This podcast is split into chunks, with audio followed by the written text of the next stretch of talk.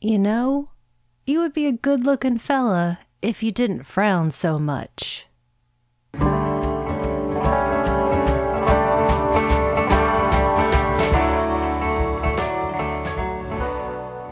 Welcome to the Magic Lantern Podcast, an ongoing informal discussion of the films we love and the things we love about them. I am Erica Long.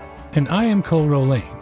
Each episode of the Magic Lantern will be devoted to one film that we alternately select, and we will discuss why it is significant to us. Just a note whether the film is a classic or a more contemporary title, this will be an in depth discussion that will include explicit plot details and potential spoilers. We're at episode 151, back to Cole's Choice. What are we talking about today? We are talking about one of my all time favorites. This is a film that I've been talking about on the show in some form or fashion since all the way back in episode 5 when I first recommended it. And that is Killer of Sheep, directed by Charles Burnett. And that was originally shot in 1972 and 73, submitted for his master's thesis at UCLA Film School in 1977 and finally getting a premiere in 1978.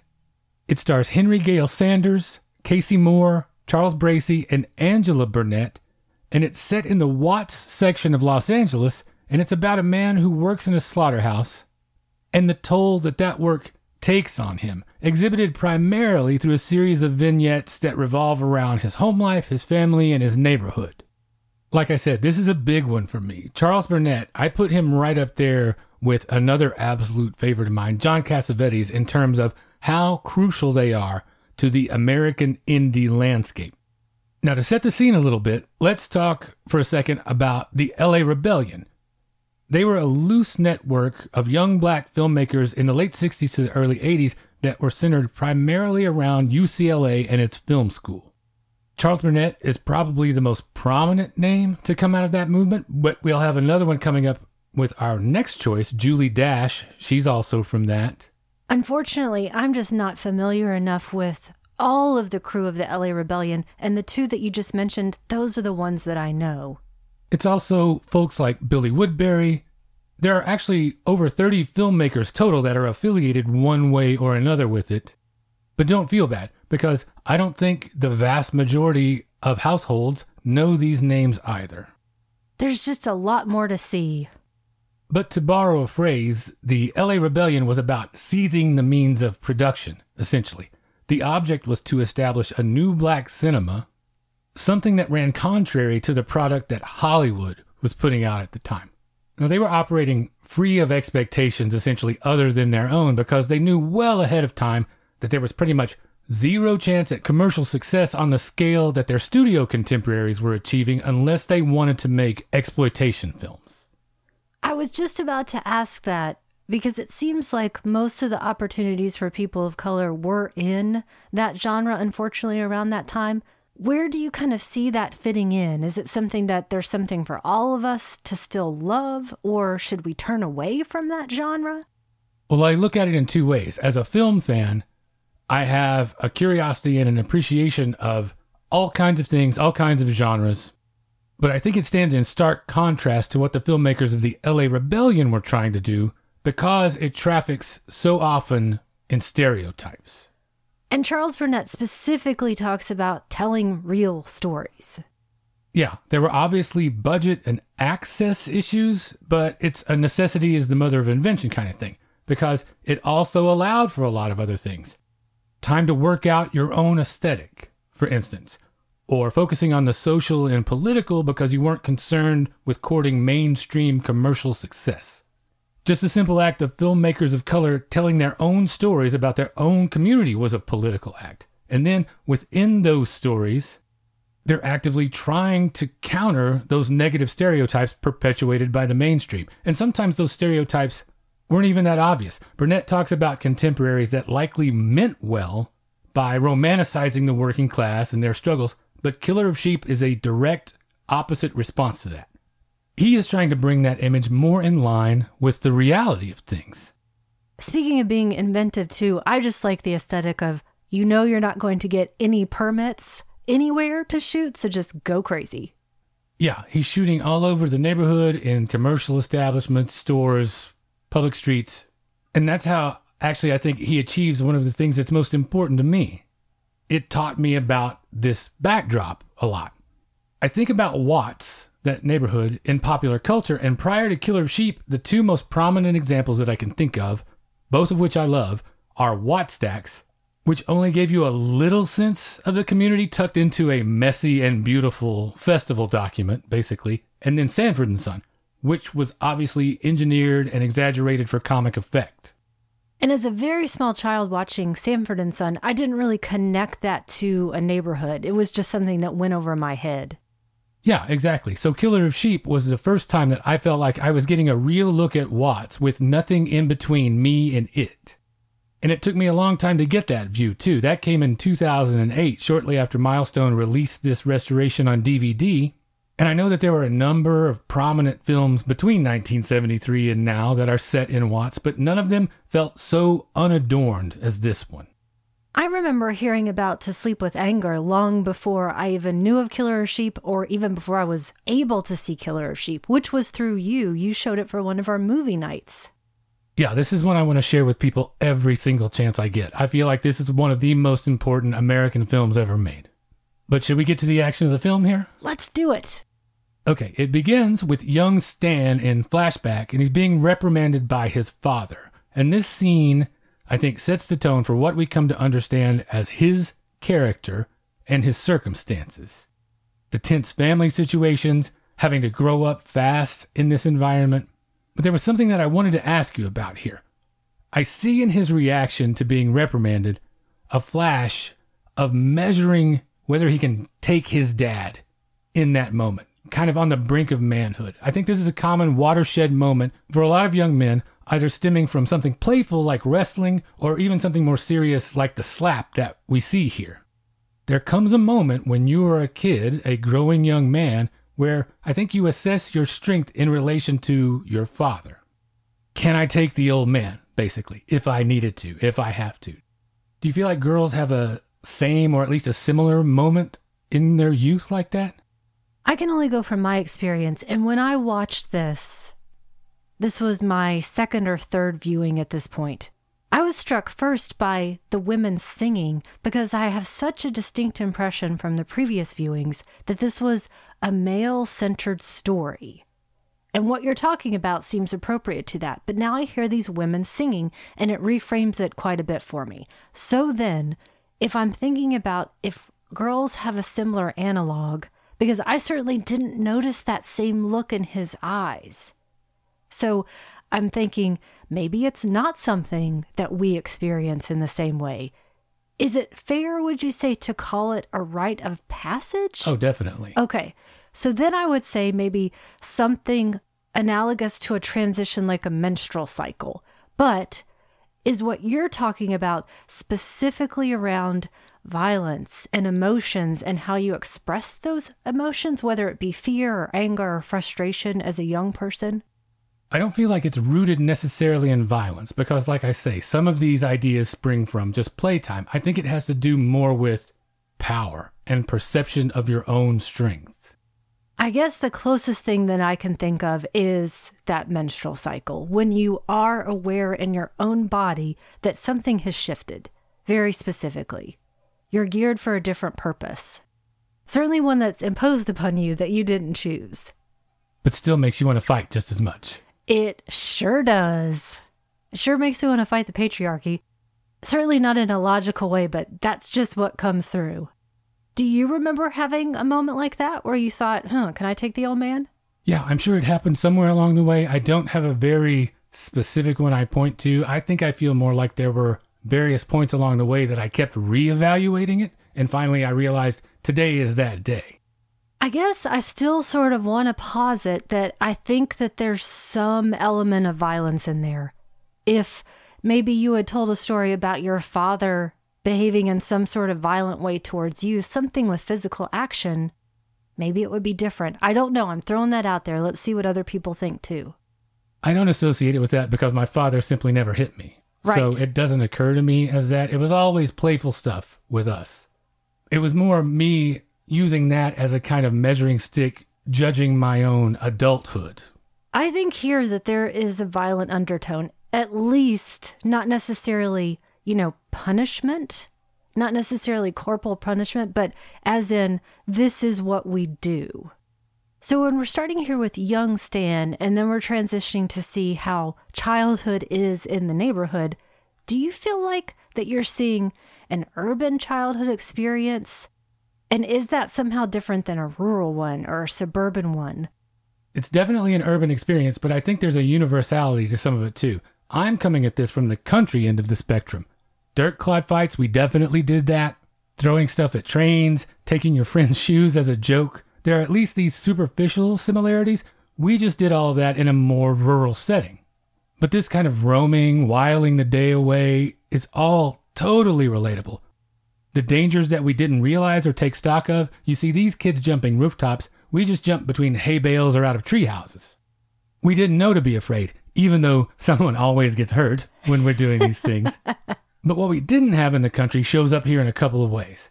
One, the ramifications of that scene where the two guys are ripping off the TV. In one alley on one block, you have multiple generations as either participants or witnesses to this. So you feel the ripples coming off of this one instance for years in either direction, and then you multiply the effect on all involved by however many times they see something like this. For another, it was a much more isolated experience for us in the country. There was still the potential for trouble being born of idleness like this. It was just a slightly different kind of trouble, usually with less direct influence by other parties, for better or worse. It was typically the product of our imagination a lot of the time rather than someone goading us to do something. Large groups of us didn't go around together, if for no other reason than just proximity to one another. My nearest neighbors were between a quarter of a mile to a mile away, so it wasn't just like we could walk down the block to our best friend's house.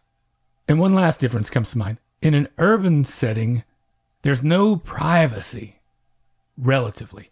You better be in the mood to hear music in the other part of the house, even if it's just your adorable little sister singing along to her favorite records, which is a scene in this that I just love dearly. That could never not be adorable. Little kids, sort of getting the words, kind of. It's just wonderful. But basically, you have described my childhood. Mine was the suburban one best friend two doors down, best friend across the street, best friend five doors down, a roving band of us Every single picture in all of our houses includes eight of us. My friend and her sister, with her sister's little friend, who's the brother of blah, blah, blah, on and on and on. It was always a roving band of us. That scene where they're practicing handstands against the wall, how many times did I do that? And how many times did somebody's mom or dad come and open the door and knock us over? So I very much relate to this including, like you're saying, no privacy. We were just in and out of everyone's houses all the time. I knew everybody's older brother's girlfriend's business, who's dating who, on and on. We didn't have the dirt fights, we didn't have that same topography, but it definitely felt like the same sort of landscape. And I think I really see Burnett in this too, especially with young Stan, because I think of Stan as being part of that second migration. I don't think of Stan as being born in LA, just like Burnett. I see him coming from the South, moving there. Just like at the end when we have that expression, the devil's beating his wife. Did you grow up with that one? Because I sure did. Yeah, we did. Before we move away from the scenes of childhood, though, I've got a question for you. Did it seem like a big deal to you, as it did to me, that we're actually in a film seeing black children being children.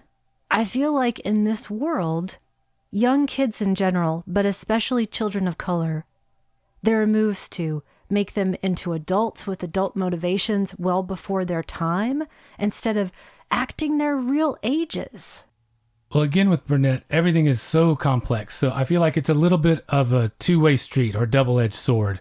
It's refreshing to see kids be kids but it also just confirms my suspicion that the weight of family responsibility is crushing and it's madness to take it on. I don't ever want to have this. Oh, I see from the parent standpoint, right. you're saying. exactly. I thought you meant the kids were bearing. No. Which some of them probably are. They actually do a little bit of that, yes, because I'm thinking about this idea that in these contemporary films you're talking about, or less sensitive films that you're talking about, there's an aspect of sexualizing these kids. In this case, it's other pressures that might have a general similar side effect, especially as it extends to the neighborhood. That thing I was saying about privacy, the experiences that you absorb as a kid just going around your neighborhood, they are significantly altered when everything that happens is basically for public consumption. You grow up a lot faster by default when you're living on top of each other this way.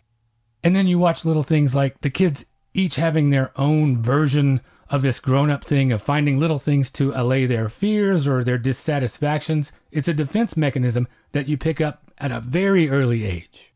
I guess in part that question comes from me exploring a lot of literature about education and early childhood education and how much we see young children of color being put in these positions where they're labeled as aggressive.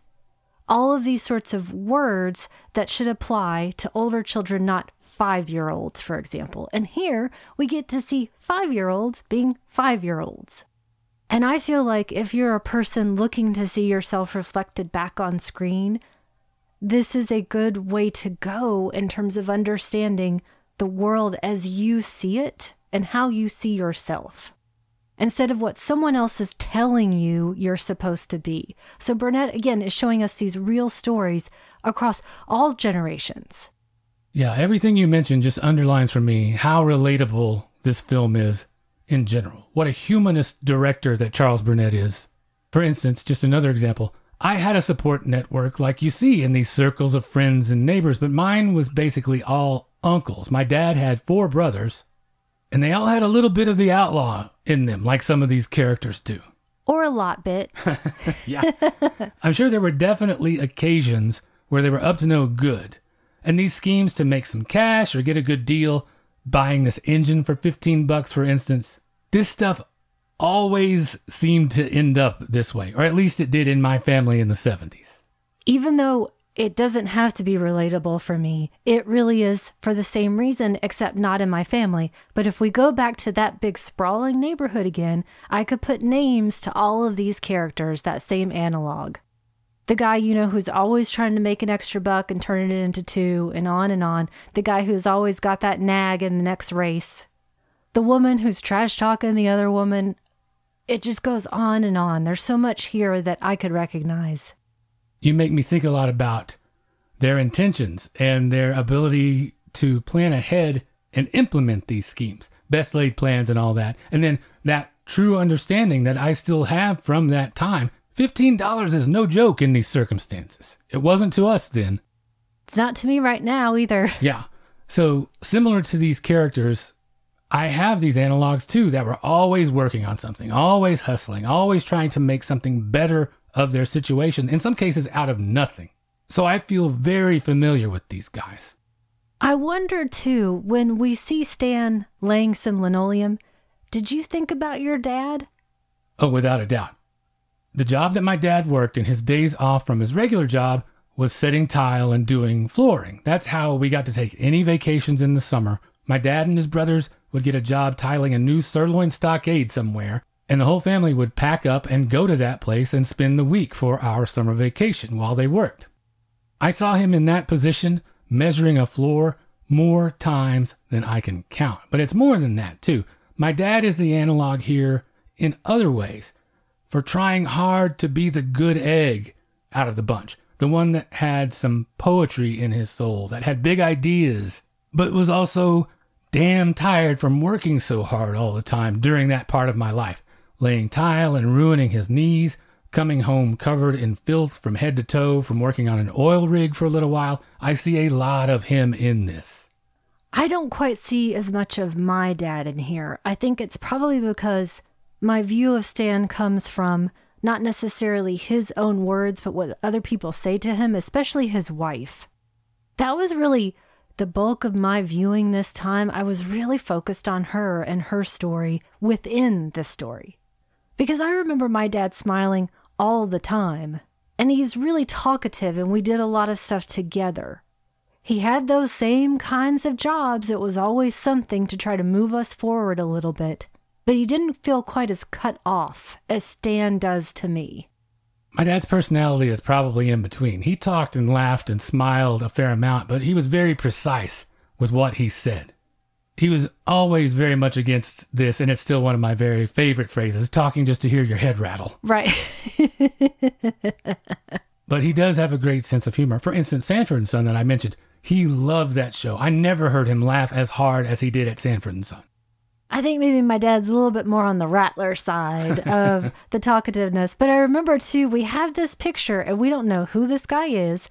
This guy randomly showed up in our yard at some point. He brought along a friend who ended up becoming my dad's best friend, still to this day, 30 plus years later. But it's these three reprobate looking guys standing in front of a Volkswagen Beetle and they look like they're having the time of their life with their unkempt beards and their tank tops and all that kind of stuff. But who was that guy? There are all these odd characters coming in and out. Yeah, you come into our family circle like that, and we're going to cast a suspicious eye on you for quite a while before you work your way in. It doesn't work that way with us. Maybe he brought some crawdads from the river. I don't know. Maybe that's how he got we'll in. still take the crawdads, but we're still going to keep you at arm's distance for a little while. Got it. We have lots of stories of characters mixing in like that and canoe trips with canoes being lost and practically deliverance level antics happening without the horrible violence. But anyway, like I was saying, yeah, I see a lot of our 70s life, the first 10 years of my life, in this for sure. And let's talk about this idea the importance of access and representation. People quite rightly want to tell their own stories, they want to see themselves and their lives represented on screen this way. Like I say, I think it's an incredibly relatable film, and yet people still push back against the idea of representation for a number of reasons, especially when it doesn't conform to their idea of what the world is. That's why all kinds of cultures telling their own stories becomes so important. When that becomes widespread enough, then those people that are trying to derail you, they can't deny your reality, though they will still try. Because Burnett tells a story about someone who saw to sleep with anger, and this person was taken aback because they didn't know that black people had washing machines, they said to him. This I can relate to too because I still get asked with no irony now and then when I tell people that I'm Comanche and I grew up in Oklahoma if we lived in teepees and rode horses to school. This was 1990 when To Sleep with Anger was made, almost the 21st century when this person was asking this question, and I find it both completely unbelievable in one regard, and yet, based on my own experiences, I do not doubt the veracity of Burnett's story at all. And just to clarify, you didn't grow up in the 1870s, right? right? Exactly. So, where in the hell does that question come from? Coastal elites. I guess. But that episode that he relates, that makes me think of how there are two tracks that I'm keeping in mind while I watch this. On the one hand, what is universally relatable, which is a lot of it, and then what Burnett is telling us that is specific to the black community. Because no matter how relatable it is in some ways, I will never fully know the feeling of having to struggle so long and so hard for so little progress in some arenas. I will never know this specific feeling of being at the mercy of forces beyond my control and entire systems put in place to keep it that way. I do relate to some of the same economic circumstances from that same time period. In the 70s, we were scraping by a lot of the time. There were a lot of dinners of beans and cornbread when I was a kid. We talked a little about this during our episode about the film The Exiles. I am a member of the Comanche tribe, and when I was 10, we moved into our own home on tribal land. And that stretch of my life, I realize when I think back, that was the last time I was around that many other natives. Once I went away to college, awareness of that community didn't really exist anywhere else that I've been since then. Unless you're in very specific parts of the country, there aren't many of us around. And so when I think about American history, I think of the native experience and the black experience as being on sort of parallel paths in some ways. Similar, though obviously not exactly the same. So I relate a little in that sense too. So all these things that I recognize as being similar to my situation, that's my way in. But then the larger part, once I get there, is being open to what Burnett is telling me about the rest of it. Yes, I'm definitely with you because everything in this country comes down to race. It's a completely made up construct, but there it is. And you can say, well, no, it's all about class. It is, and race is above that. And that's why I wanted to take pains a bit earlier to say this doesn't have to be relatable to me. This doesn't have to be made for me. I'm just so grateful that I get to see it. And like you said, it's then up to me to be open to it and to try to explore these themes and get a greater understanding to the extent that I can of these other experiences, especially when we're seeing a specific moment in time. Because I mentioned the second migration earlier, I think that has a huge influence on what we're seeing. It certainly did to Watts. You've also got the effects of World War II, how it transitioned that neighborhood into what it became. And now it's even completely different from that period. You say that, and all of a sudden I am thunderstruck when I stop and realize this was half a century ago. You are so right. Did you know it's now almost 70% Hispanic? I didn't know that specific statistic, but it doesn't surprise me. And I'm not putting any sort of judgment on that one way or the other. It's just things change. And here we get the opportunity to see what I think of as a big period of transition. We see that generation that I think started out in this neighborhood in the 40s, the older man. I think a lot of Walter Mosley here in his stories around that period. We've got the returning soldiers from Vietnam that we see as well, and the effect that that has taken on their lives. We're about 10 years post Watts riots as well. So there are so many things that have to be at play on the psyche. And then within that transition period, I want to talk again about the female experience. Where is the woman during all of this? She's even further at the bottom of the barrel. She even has fewer opportunities than Stan does. Tellingly, in this, Kaycee Moore is just credited as Stan's wife, just as one example, even with someone as forward thinking as Charles Burnett. Though I don't know if he's doing that on purpose to illustrate a point that's where I fall. I do think it's drawing our attention to the oppression that she's going through as opposed to being an afterthought. I really do think it is on purpose because she's at home all day. We see those telling moments where she's kind of primping to get ready for nothing, essentially. Like you said, that terrible burden of having children why she's excited when the other young woman comes by to tell the group that she's pregnant and she seems so happy for her. I just don't know where it's from because there's just nothing but cynicism from the rest of the women, and I think well earned. So then it becomes what I see as sort of these moments of transcendence. The possibility of a trip to the track seems like a great thing when that's all that you have. I think you're onto something there because thinking of this late 70s as a transition period, I think of it the same way I think you do. Maybe even more in terms of internal geography versus the external geography of the neighborhood. Mainly thinking of it for me, does this exist as quote unquote a simpler time? One thing that I know for sure watching this is that now we manufacture things to take up all the available space in our lives. Space we didn't even know was there in 1978. It's hard to describe, but remembering how I felt then, you're not bored because you don't feel the lack of things that you don't yet know about. So I'm not inclined to go either way with it exactly as far as what it means in terms of a transitional space. I probably just follow Burnett's lead in his portrayal of things. I don't want to over romanticize it any. At this point, I tend to think of no time in the past as being simpler.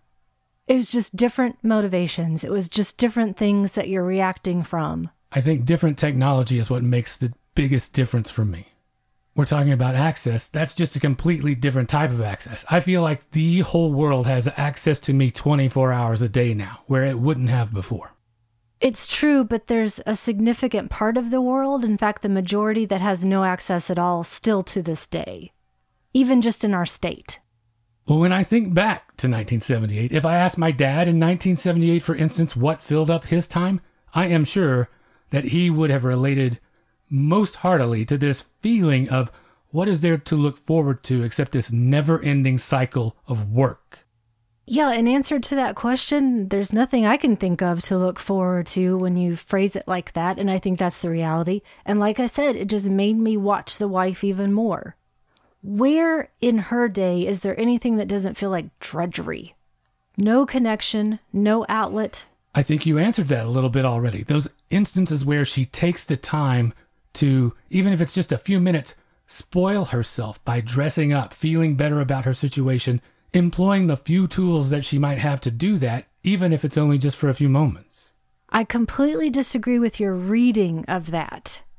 I don't think she's spoiling herself. There's no self care happening. I think it is all directed to try to get him to touch her, to try to get him to look at her. And it's the same for him. It's drudgery for him as well. And there's the potential for that trip, and it doesn't go anywhere. There's the potential for sex that doesn't go anywhere. In fact, the opposite, where it seems like you poignantly feel the absence of something all the time. And I don't know how either of them would get any of those good feelings back if they were ever there. For Stan, maybe not. So, how do you think Kaycee Moore fares in terms of her performance versus a more seasoned actor like Henry Gayle Sanders? I think she's wonderful. I think she's a huge standout, and I didn't notice her as much in the first viewing. So I think there's something to watch. It did make me wonder, though do you feel like it hampers a film to have one actor like Henry Sanders, who's so clearly more talented than the non professionals or the more inexperienced actors? No, you know, and most of the people who have listened to this show for a while know I love non professionals. It's always one of my favorite things to see a cast like that. And I think it works just fine here. It's a smart move to put him in the central role because it's essential to the story that we get a good picture of the whole man. He tends to favor his little girl, the baby of the family. He obviously cares for his son, but with the age the kid is at and the influences that he is potentially falling under, that care manifests itself more as just another layer of worry, just another burden on the pile. He loves his wife, clearly, even expressing just flashes of playfulness and that erotic longing, but it is impossible to sustain any of that because daily life has just ground him down. His nine to five is an abattoir, and he is surrounded by and even inflicting literal death every second of his workday. So choosing Sanders to be the one to portray all this is obviously the right way to go. My initial reaction when I see this is that I wouldn't be able to do it.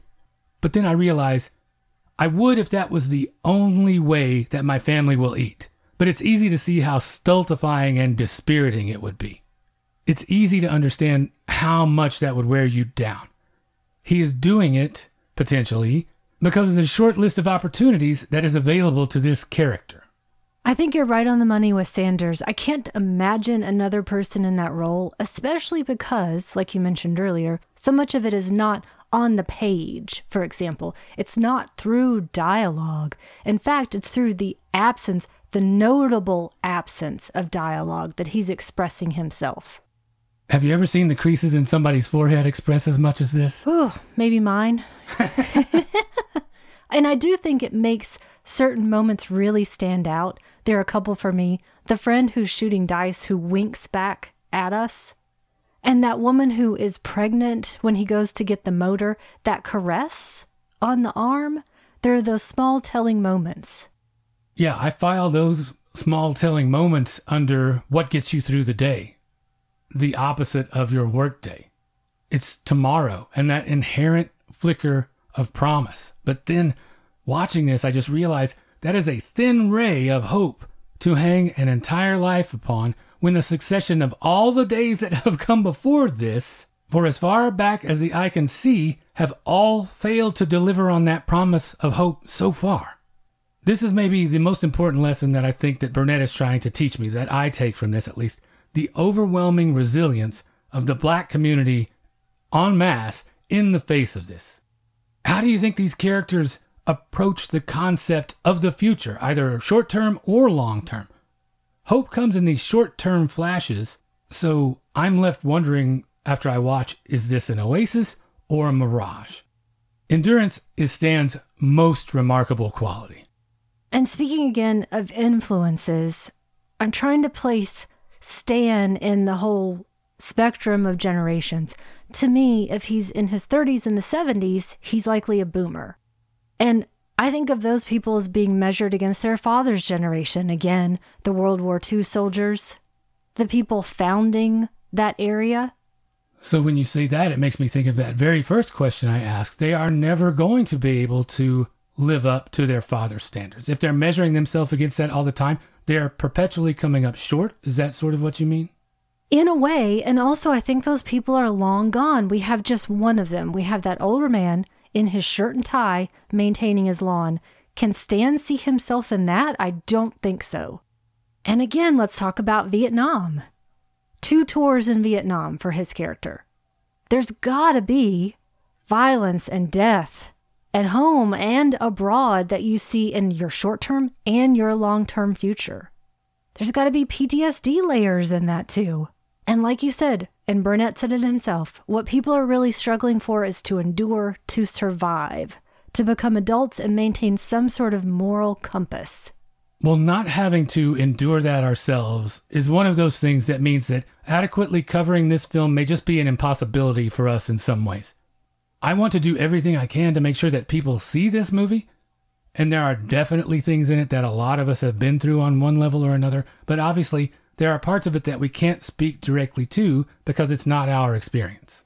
Those parts of it, hopefully, we just listen closely to and make sure to take it to heart.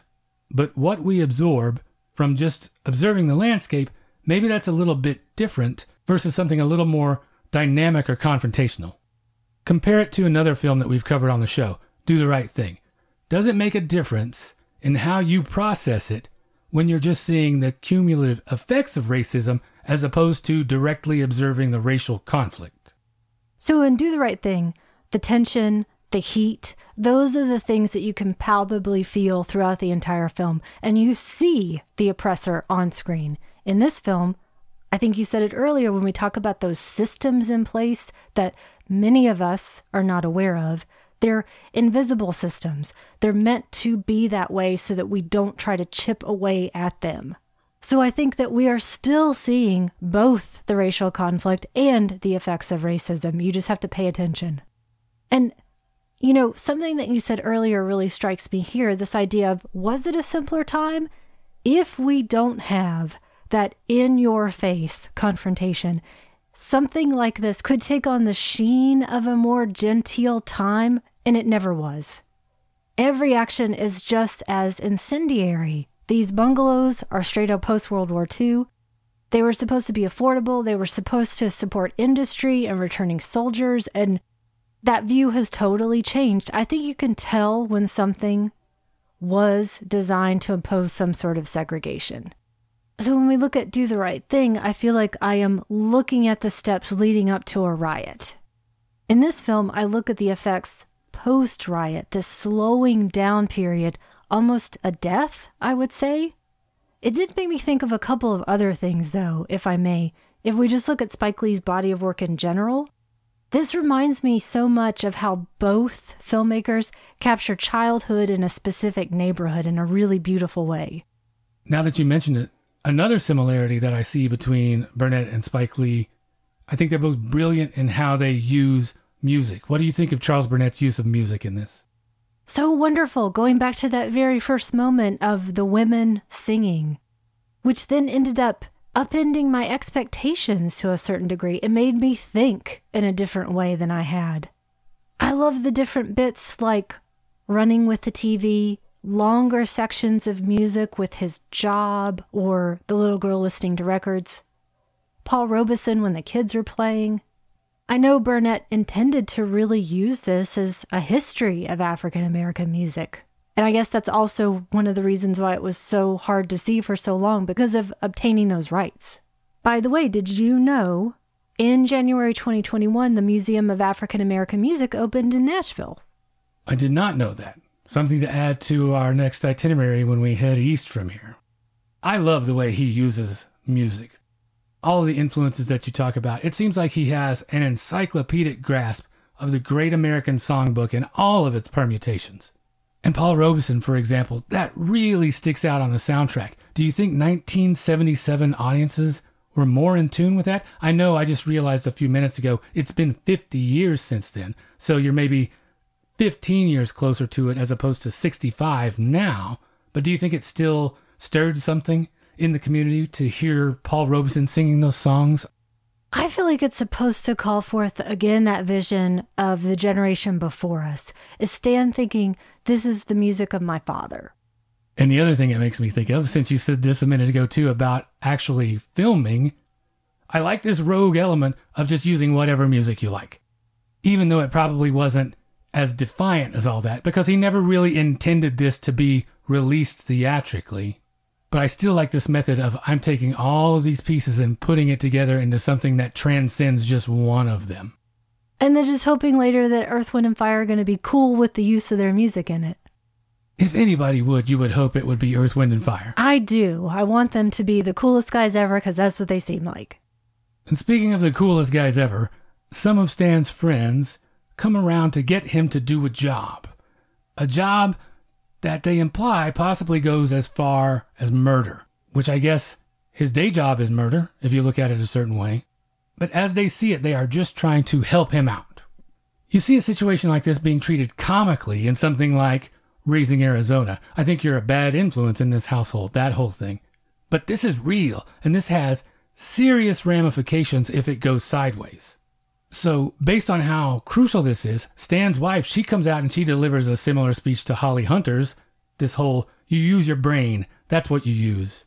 It makes me aware that you don't ever have to sit and wonder if I'm going to make it home safe or what trouble I might be getting into the way this character does, or even in the mild way that my mother had to sometimes with my dad.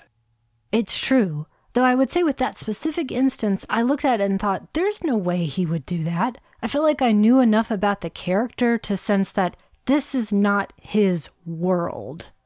It may just come down to how hungry his family is, because I think it's firmly established. You mentioned Vietnam. Surely he killed over there if he was there for two tours. Very true. And if noir has taught us anything, we could be less than a paycheck away from facing those very real possibilities. But I think you read his character the right way. It's certainly the way I read it, because we go through a stretch here that gives us a good idea of his constant struggle just to maintain and how he always keeps on the right side of the line. You watch him debating the definition of being poor with his friends and justifying how that doesn't apply to him. He gives things to the Salvation Army. That ain't me, he says. If he can afford to be charitable, even on the smallest level, then he perceives himself as being above a situation that's that dire. But then that's soon followed by this encounter with the woman that runs the corner store. Stan lets her flirt if it gets that check cashed, which might not happen otherwise. So, in these circumstances, he finds himself at the mercy of people in large and small ways, so he must feel in those moments disenfranchised, not in control of his own life. So we've quickly arrived in just a few moments at the opposite of pride. These moments tease this sudden heavy emotional swing out of these little but significant interactions, just like you were talking about a little bit ago. Those moments when you do have to decide, am I going to use my brain to realize that's more important than my pride right now, and then try to get it back again? How many of those situations can you face? But I don't want to make it seem like it's impossibly grim here. Humor is crucial to what Burnett does too, I think. It's a whole picture, a true picture. We get the delivery of this line later You're about as tasteless as a carrot. It is brilliant. That is a line for all times. And the humor, it's never over the top, but it works to leaven the more downbeat moments. It's gentle and situational, and the setbacks are easier to take and process when you look at them this way. The humor is another one of those elements of hope. You can gird your loins against what is probably inevitable failure if you play the odds by adopting this attitude that everything is potentially absurd and comical. Even that weekend outing to the racetrack that you mentioned, a flat tire, riding back on the rims. Again, we come back to best laid plans and all that. If you look at it this way, it helps take your mind off of the situation. Because I think we have one example that Burnett shows us that is the opposite of that, where that other path would go. He sees that character come out of his apartment wearing still his military uniform, but open with his undershirt, and he's drinking straight from the bottle. And that seems like a character that's sitting in there all day doing that, thinking about the past, no hope for the future. And yet it still makes it somewhat funnier because you have every balcony and staircase lined with little kids watching this farce happen. it's true. It's true. It's not a terribly dour, downbeat film all the time that just leads to suicide. But while we're talking downbeat, yes. One of these musical selections, hands down, is the most devastating. This Dinah Washington rendition of This Bitter Earth. That slow dance sequence is killer. You can see 10 million things that they are each thinking about in this minute and a half. It is so painful the way that she is touching him, running her hands over him, trying to express all of her care and desire, practically trying to pry him open to get at what's inside, grasping at him, trying to find anything in him to cling to. And then it's equally painful the way that Stan can't find anything in himself to return any of that. And then there's just that beautiful grace note that I love hearing the sounds of the actual record player while this is going on. It's one of the most beautiful scenes and painful scenes I think I've ever laid eyes on. Yeah, shouldn't I have picked this for my New Year's choice the way my years usually go? And speaking of depression, is there a reading of this film that is just about dealing with a partner with depression kind of like part of this continuum of films like Two Days, One Night, which I covered. I definitely think so, but it feels like apples and oranges with the specific example of Two Days, One Night because of the time frame. You asked earlier about the 70s being a transitional time. Maybe this is one of the most significant ways, as illustrated by these two films. I think of the 70s as that time when we were just beginning to shift how we looked at mental health in our country. 40 years later, there are all these systems in place to help Marion Cotillard in Two Days, One Night, but in the 70s, none of that was there in time to be of any benefit to Stan. He does not have the time or room in his life to consider depression as a factor in anything. He just has to get up and keep going. It's just not convenient for him to not deal with the bodies in the slaughterhouse on the assembly line. And there's a huge metaphor for you. You've got those being slaughtered and also those just lined up waiting to be slaughtered. Those are the only two choices in that environment. So, the most overwhelming feeling of this that is so palpable, that feeling that there has to be more than this. And there's nothing in place for mom. There's a scene that I love where she's in the other room and she's watching the little girl massage her dad's shoulders and his face. While the little girl looks right at her, there just seems to be so much jealousy and frustration, and the little girl seems to be aware of what she's doing to some degree. But as it's presented here, does it feel like an accurate representation to you of how it would be to be either one of these characters? It does. Just another view of real life and real situations. Which I think is another of the reasons that people might push back against this realism, that discomfort that you feel from that.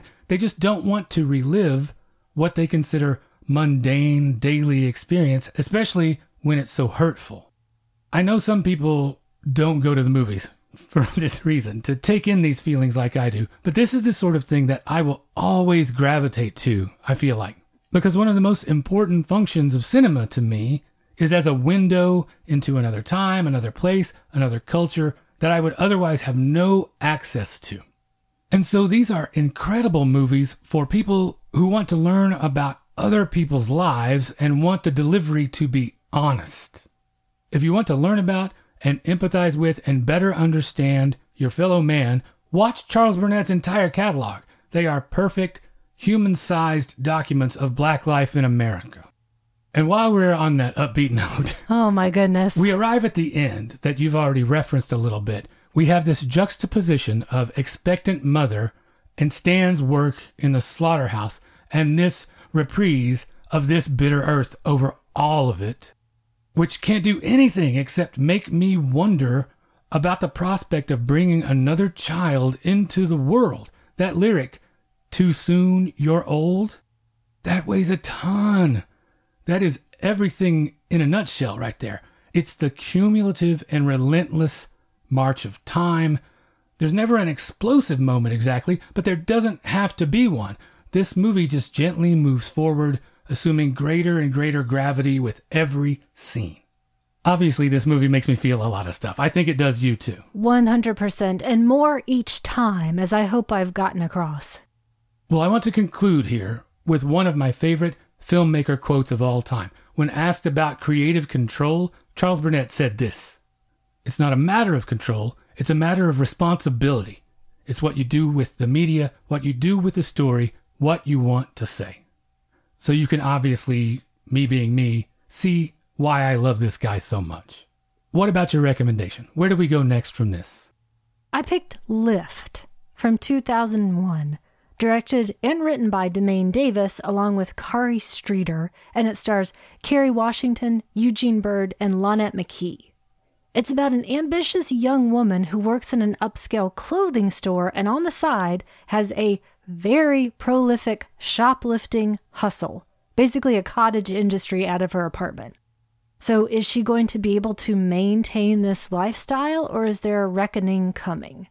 So, this was also a film I waited a long time to catch up with. I remember when it came out very distinctly. I have often felt like Kerry Washington has been in these roles where it's basically just smoke and mirrors affectation. But here, she gets a chance to shine. She is wonderful. I like the exploration of her family's dynamic. There's the selfish and distant mother, the loving grandmother, the disapproving aunt.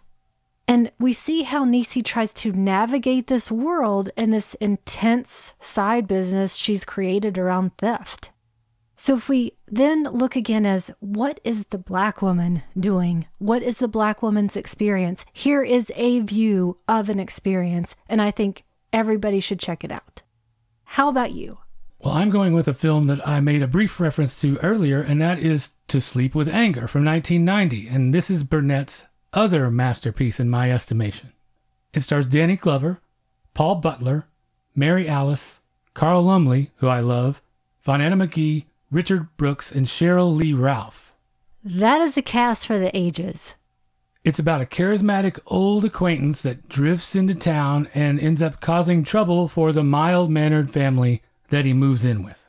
And it's a career best performance from Danny Glover for me, I have to say, first and foremost. But what you say there is very important too a cast for the ages, because this ensemble, how strong they are, it's a testament to them that he doesn't overshadow them in the least.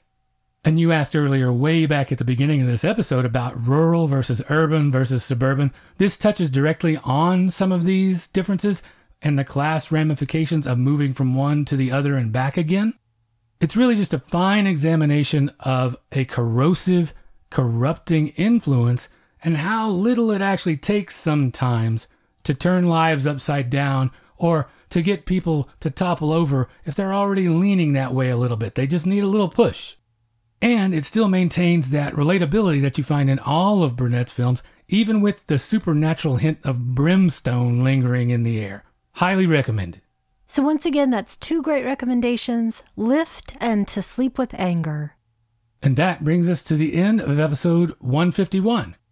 If what we do here is valuable to you and you would like to support that, we would certainly love for you to check out our Patreon at patreon.com slash magiclantern.